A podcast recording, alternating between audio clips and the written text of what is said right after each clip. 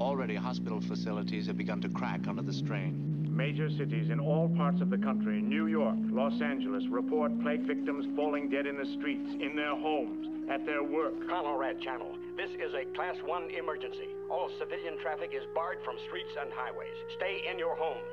Stay in your homes. Those found without specific military orders are subject to summary execution. Stay in your homes. Repeat, CONELRAD Channel. This is a Class 1 emergency. All civilian traffic is barred from streets and highways.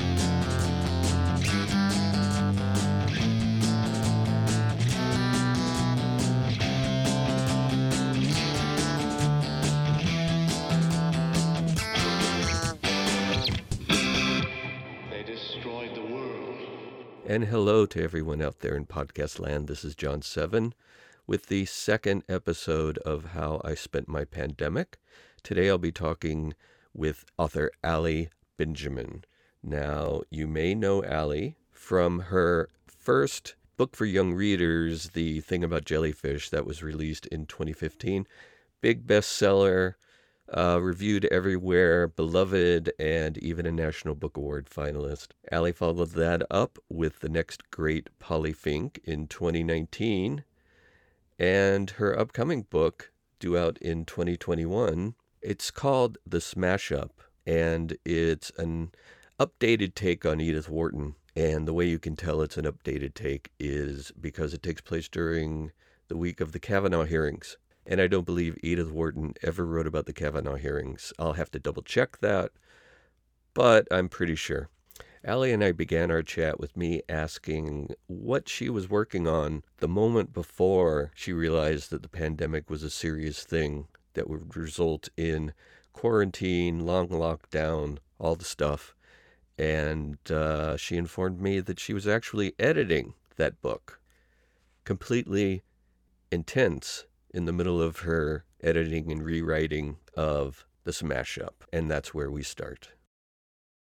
That's pretty much where my head was. I've got uh, two teenage daughters. One was in eighth grade and one was a senior in high school. And so they were mostly gone doing high school related things. Um, i had a lot of time to myself uh, just to think about my books and of course there were other things. My older daughter was in an accident last summer and she was doing a lot of physical therapy and needed to Hmm. get surgery um, in sort of early mid march uh, so we had things like that on you know lying ahead. But that's pretty much where my head was with just kind of my book and my solitude and what i needed to do to move forward and get it ready for publication.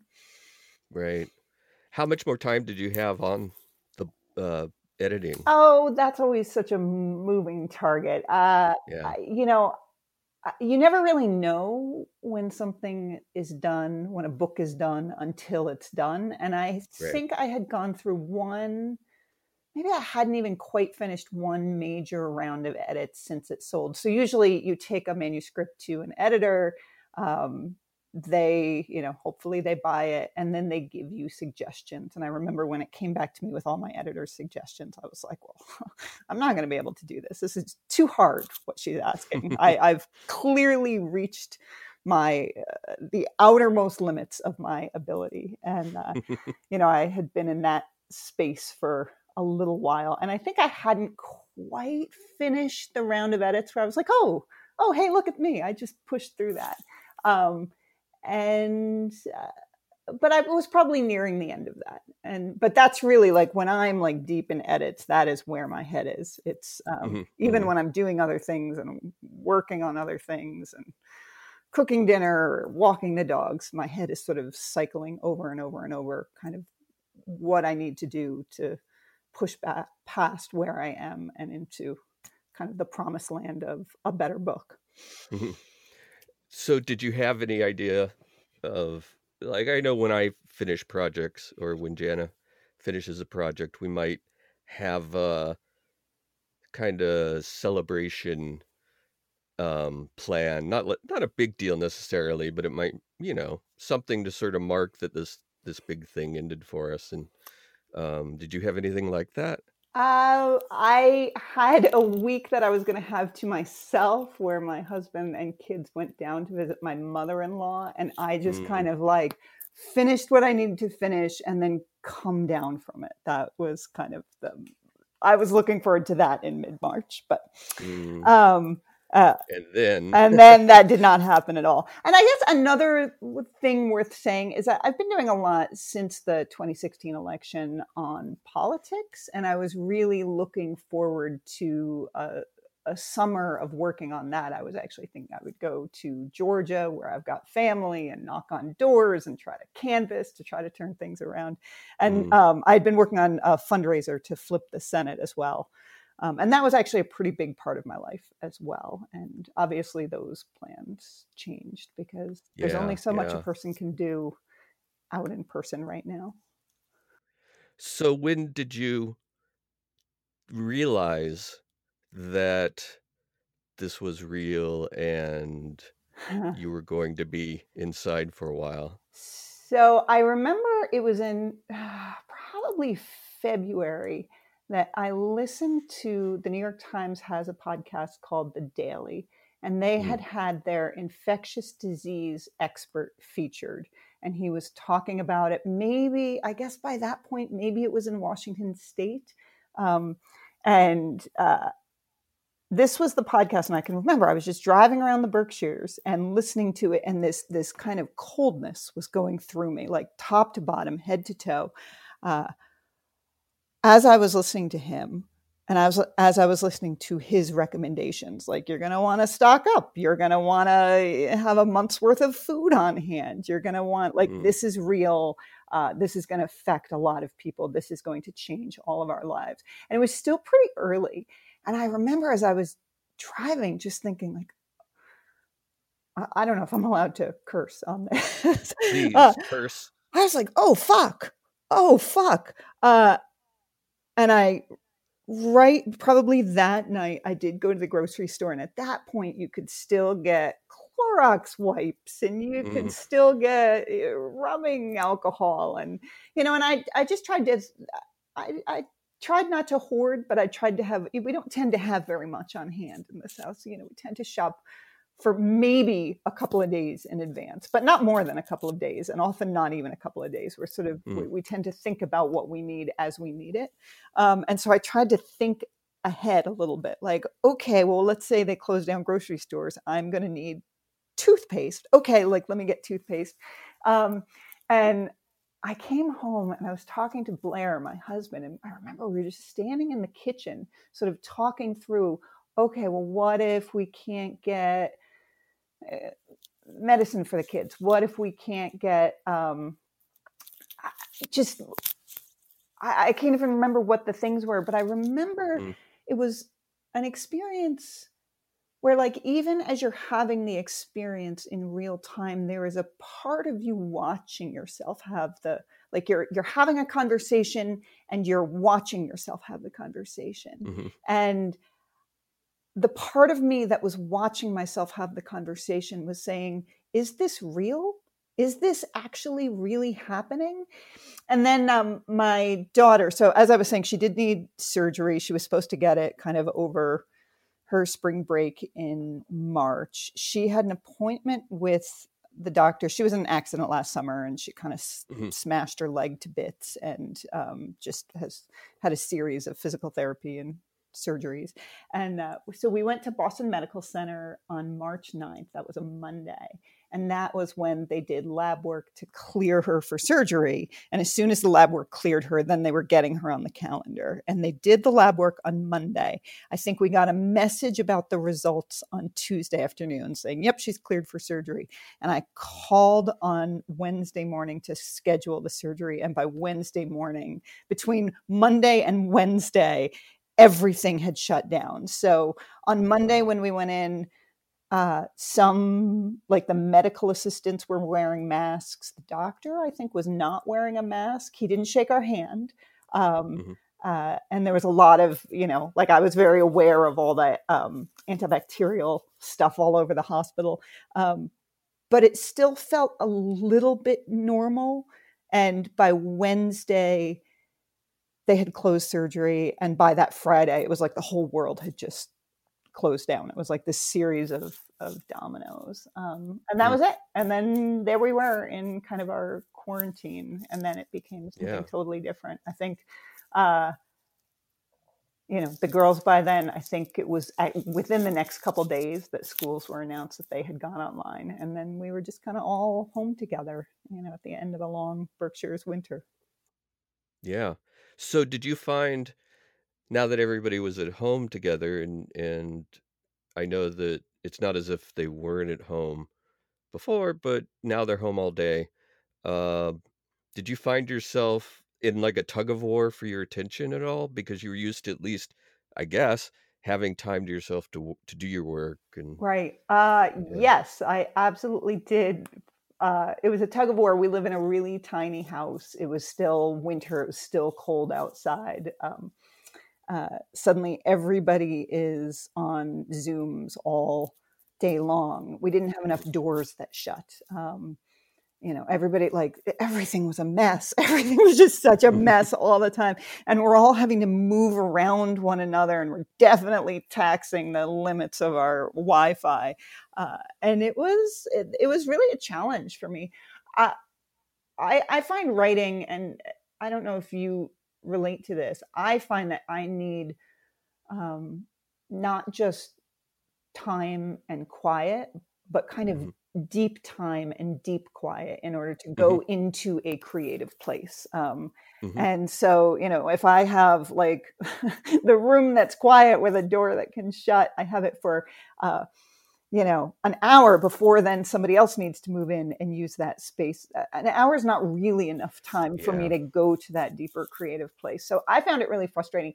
I will confess i'm not going to say what the place was but somewhere probably by the end of march i was uh, I, I was really getting just kind of frustrated and I was much more snappish than I want to be. And um, I was mad at myself for not being able to use the time that I had. I was talking to somebody in town about it and they had access to a space and I'm not going to say what it is, but it was a, it was a quiet place.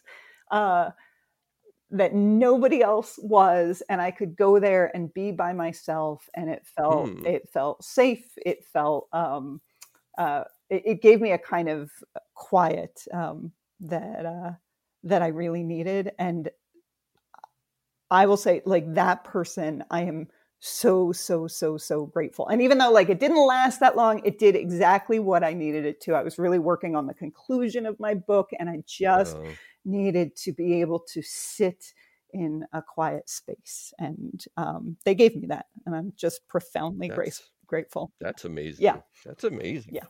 it was all a little under the radar but it was good so that lasted for you a little while, you said. well yeah so Yeah. uh, as soon as it started getting warmer outside i felt a lot better because then you know there was i have we've got a back deck. I could go sit on the back Mhm. deck. I could go eh, there were places in town that i could go and sit outside. For me the hardest part was really when it was just too cold to be anywhere outside. Yeah. um, and i'm pretty tolerant. Like i can go out there in like a parka and a hat but it was really unpleasant in the i'm going to say all the way through april. I uh, that's my memory anyway. Um, I would take these long, long walks. I would just like start walking and like just there's a field by us. I would go like up to the field and just walk in circles around the field just to try to get um, I don't know, kind of my head on straight a little bit and get Right. a little bit of solitude. Uh, and uh, yeah and then um like i say as soon as as soon as the weather got nice my mood improved dramatically my relationships with the people in my life improved dramatically uh, everything you know as soon as it, like the trees started budding um I, it, it all just felt a whole lot better and now we're heading back into winter and yeah. uh, i'm bracing myself Though at least you know what it's like and yeah that's may, true maybe you could plan a little bit. Yes. Yeah, I think I think that's part of it is everybody was in a place of just responding. Um and the kids were I mean they were so desperately unhappy. You know, my daughter was in her senior year of high school, um, and it just ended. Like it just ended so unceremoniously, and suddenly, you know, she's supposed to just be connecting with her friends through a screen um, mm-hmm. indefinitely. I, I, think also not knowing how long any of it was going to last made it really, uh, right. especially hard. Um, you know, it was just something. I mean, it's the same way for, it is for everyone. And I'll say, like, we're we're very lucky. You know, like I'm what I'm complaining about are you know as sort of things related mm-hmm. to mood um, and uh, challenges in relationships, and that's all real. But my goodness, it, it, like could have been so much. You know, it is for many people. Um, oh yes, so much worse. It's a. Uh, uh, uh and it's hard to know what to do with that it's you know uh, it, I, I, feel like this is such a um, a challenge mm-hmm. about mm-hmm. the now is we know you know you can you can open up the news and just scroll through infinite hardship and of, of sort of infinite depth um, and and it's coming mm-hmm. from everywhere. And it's so hard to to see it and to know it and to know how to respond to it um, in this kind of world where we have, and especially right now where it, it, we're being told we can't really even go out into the world to try to do anything. I don't know. I, I well, I was going to ask you because um, one of your lost opportunities for the year was um, like you were going down south and doing the uh, political work but and yet this pandemic is you cannot separate it from the politics which i don't know if anybody would have expected but it became a, a political hotbed all on its own so you know i wonder how you during all this and having these plans looked at that happening and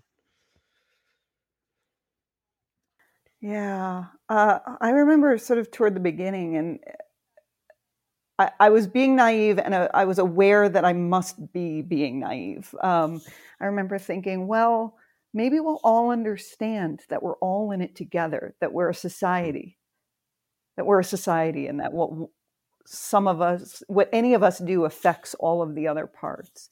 Um, and even as I thought that, there was a part of me that was like, this will get politicized. It'll all get politicized. And I didn't know how, but here we are.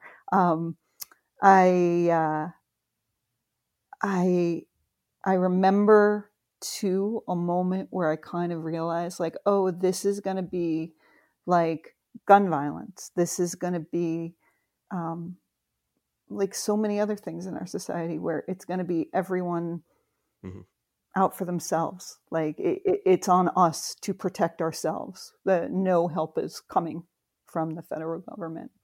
Uh, so in a way, that's you know it's extra galvanizing. I think um, the the government that we have right now is completely uh, completely insufficient, unacceptable. Um, Mm. just horrific honestly um, uh, it, it, feels like a dystopian nightmare this idea that like you know we're all just out for ourselves and you know good luck good luck to all of us um, so it did galvanize me and i have managed to do things in my own way i've um, worked on some pop-up uh, fundraisers to try to flip the senate i've done text bankings to voters in swing states i've um, oh goodness, I don't know. I've I don't have the list, but I've got I've been like continuing to try to do things mm-hmm. like writing newsletters, sending emails, um, trying to get as many people involved in trying to affect the outcome of this election as possible. I've been really inspired by how many people are doing that. I just did a fundraiser oh within the last month um, where I talked to Jon Lovett of Crooked Media. He does mm-hmm. the podcast Love It or Leave It and Pod Save America. And um, it was just, you know, it was a Zoom fundraiser. It was, uh, he's on for an hour. People pay money to do it. And I couldn't mm-hmm. believe the response to that. Uh, I couldn't believe when I emailed people to invite them how many people from different corners of my life wrote back and said, Here's what I'm doing in my community. Here's what I'm doing in my community. And that's really hopeful. Um, I don't know. Do you think that the virtual fundraising and activism has been, um, well, two things. It, it, it, do you find it as effective as real life versions? And also, uh, is it as fulfilling to the person organizing the, the stuff? Hmm. Uh, I don't know if it's as effective. I don't get to know the hmm counterfactual. You know, it's all surmising. Um, I think it's more hmm effective than I thought it could be. Um, you know, when I knew that this fundraiser we were going to do live was not happening, I, you know, it was kind of like, what are we going to do? Um, and I wasn't sure we would be able to raise money through Zoom fundraisers, but um, but you know so i've been working with this local group greylock hmm together to do these things and collectively uh, we've done four fundraisers uh, that have raised almost $100000 Nice. going toward flipping the senate all virtual um, so uh, you know yeah it's only Yeah. $100000 but it's a $100000 like would we have would we have been able to do that live i i don't know um, uh, is it as as rewarding for me doing the organizing. Um, I mean, maybe not. There's something really um, valuable about hmm talking to people in the real world, meeting them in time and space. Um, you know, I've done in previous elections knocking on doors for candidates, and um, it's not always pleasant, but then you do make these connections that feel really hmm meaningful. And I miss that. I try, you know, I get a lot of like texts from people who are text banking for different things. I used to never respond to them. Now I do. Now I just write back like, "Hey, thanks for what you're doing. Like, here's what I'm doing." Um, now that I've sort of been on the Right. text banking side of things, I uh, I know that it actually matters that you get responses back and that it feels good. Um, I don't know. Uh, it's, it's Yeah. a different kind of rewarding, I guess. Um, but I do miss people, miss meeting people in Yeah. Yeah. time and space. But with the Yeah. with the withdrawal from the real world, I know that well, you might you might not have planned on on writing anything right away, but I'm wondering if with all this time you found yourself maybe working on another project or um considering one, you know, during all this. Uh, you know what's funny is this book that I sold last year that is now completed. It's uh, it feels like it's only gotten more timely. It is a it's a retelling of uh, Edith Wharton's novella Ethan Frome, which is sort of it's a story about a small town love triangle, a man who's caught between duty and passion. Um, but it's set in 2018, and it's in my mind, I was sort of picking these characters up and dropping them in the middle of um, 2018, the week of Okay. the Kavanaugh hearings, which was a kind of turbulent week. Um, and it's about the way the political can affect, infect, uh, kind of lives at a micro level. So it's one family trying to move through this really difficult, um, divided week in America. It's you know the old line: the the hmm political is the personal, the personal is the political, uh, and it kind of walks that line. It's interesting. Um, you know, when I wrote it, it felt really new. And then the pandemic happened, um, all the Black Lives Matter protests, and suddenly the Kavanaugh hearings felt like ancient history. I mean, it felt like Yeah. it felt like a decade ago. And now we're moving into another Supreme Court nomination, another fight, and um, I don't know how it's going to feel. I don't. I don't. I don't know if it'll, you know, I don't know if it'll be hard for people hmm to read in the middle of that, uh, or if it will feel really relevant. It's, it's, uh, I get, it's like with any creative thing, you don't actually get to know how people will Right. respond in the moment, um, but you just try to write or you know create what looks like truth to you. Um, as for another project, I Yeah. feel like I'm still feeling around. Um, I- I don't feel like I've struck upon that perfect thing. I'm doing a lot more reading than I am writing these days. Uh, and I'm reading like you know right now i'm on page 700 something of uh, george eliot's middlemarch which is a book that i've always been like no that's a brick i'm not going to read that but uh, somehow the pandemic makes it Yeah, feel yeah. like oh yeah i can tackle this um, reading a lot more classics and things that i might not be as tempted to pick up during a really busy mhm. time of life um, and i don't know. I don't creativity's people ask like how do you come up with your ideas? And every good idea i've ever had has been more like it, it's felt like Right. luck than anything else. Like it's like oh just the idea popped in my head while i was Right. doing xyz i don't know where it came from. I don't know where it came from but uh and i don't feel like i've had that kind of lightning bolt moment i'll talk to writers sometimes who say that they've got their they've got their ideas for their next book and the book after that and the book after that and they're all lined up neatly like boxcars and i don't have that i when you write something you got to spend so much time with it it's years and um, i don't feel like i have tons of great ideas for things that i really really want Right. to spend years with Well, part of the Um, reason I, I had wondered yeah. Um, is sort of the flip side of the reasoning, um, because on one hand, there's the time and the the distance that that allows you to work and maybe have some brain time, but on the other hand, it's you know you're in the middle of something with this. It's it's it's unresolved, and I think maybe back in March we might not have fully un- understood how unresolved it would be in you know approaching October and so it seems to me that it it, it might not be easy for a, a person to conceive of something during this time um, because we don't know what it is. Does that make sense to you?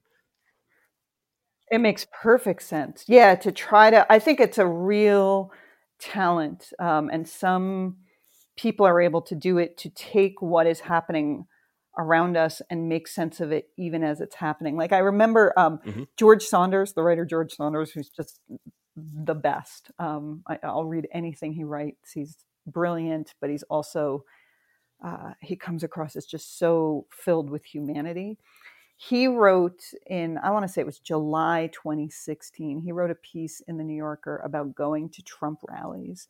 And uh, i feel like july 2016 a lot of us were still trying to figure out like what the heck is happening? What's happening? And he wrote this piece that described what he saw at these rallies and if well, i read it recently and it still felt um, it felt spot on it felt prescient. It is really beautiful and kind of filled with humility and filled with humanity and um, also filled with kind of uh, a sense of unfolding horror about um, something that's infected our national dialogue. Uh, and I, you know, so he's somebody who can do that. I feel like um, I, I tend to be a slower processor. Mhm. I think um, you know where I, I, it takes a while for it to settle in. You know, on the other hand, I wrote the book about the Kavanaugh hearing. You know, the, this book that's set during the week of the Kavanaugh hearings, not long after the Kavanaugh hearings. It was almost like I needed. Uh, you know, I'd been writing it a little bit beforehand. And I didn't have the thing that it was going to hang on. I knew that there was this family story. I knew kind of who the characters were but I didn't, it was too amorphous. And then I lived through that week of the Kavanaugh hearings. And I was like, aha, this is it. Mhm. This is the thing that I need. Um, um, this is the thing that uh, it's, it's one event rather than just this kind of amorphous thing that, uh, you Yeah. know, is sort of happening vaguely in all kinds of different ways. So I don't know. I, I don't feel like I have my pandemic story yet. That's for sure. And the pandemic story just wraps itself around other stories, and engulfs Right. other stories. So it's hard to even know it's it's a pandemic, but it's it's all these other things, and it's it's hard to know what that that monster is standing so Mhm. close to it. That's right. Um, You know what I read right before the pandemic? That was actually one of the best books to prepare me for the pandemic. Was um, Jenny Odell's How? Yeah, Jenny Odell. That's right. How to Do Mhm. Nothing. Do, do you I've know that of it. book? Oh, it's so brilliant. It's so beautiful. It is. It is um, almost a meditation on freeing your own mind from Mhm. noise and um, and giving your own brain space and uh, giving yourself the kind of solitude um, that's not attached to productivity in any kind of clear sense. That's not attached to outcome in any clear sense. And she weaves together philosophy and literature and visual art. Um, uh, and it is, uh, it really does give you permission to give yourself space and time and um, you know so there were days like particularly when the weather started getting warm during the pandemic where i would go outside and do nothing at Mm. all i would just look out at the backyard and at the robins who had started showing up and then the sparrows and um, and i don't know anything about birds but i would like watch their behavior i'd watch the squirrels doing what they do and it was um, and i felt like I had the permission I needed to to just be and to let it be. Um, and so I guess I'm trying to do that with kind of next projects, not to put too much pressure on myself to find exactly the thing and to try to make sense of it yet, to just kind of experience what it is right now um, and trust that that's the thing I need for whatever that means down the road. and thank you to my guest, Ali Benjamin. Don't forget to keep an eye out for Ali's book 2021. Again, it's called The Smash Up, and it's from Random House. It'll be there in the spring when everything's bright and sunny and the future looks much better. Music for the show is provided by The Mighty Atom. You could buy all sorts of recordings by The Mighty Atom at destroythemightyatom.bandcamp.com, and you should. As for me, you can find out everything you need to know and plenty of things you don't need to know at john7.me. It'll be a revelation for you. And I'll be back again talking to more people about life during a worldwide pandemic.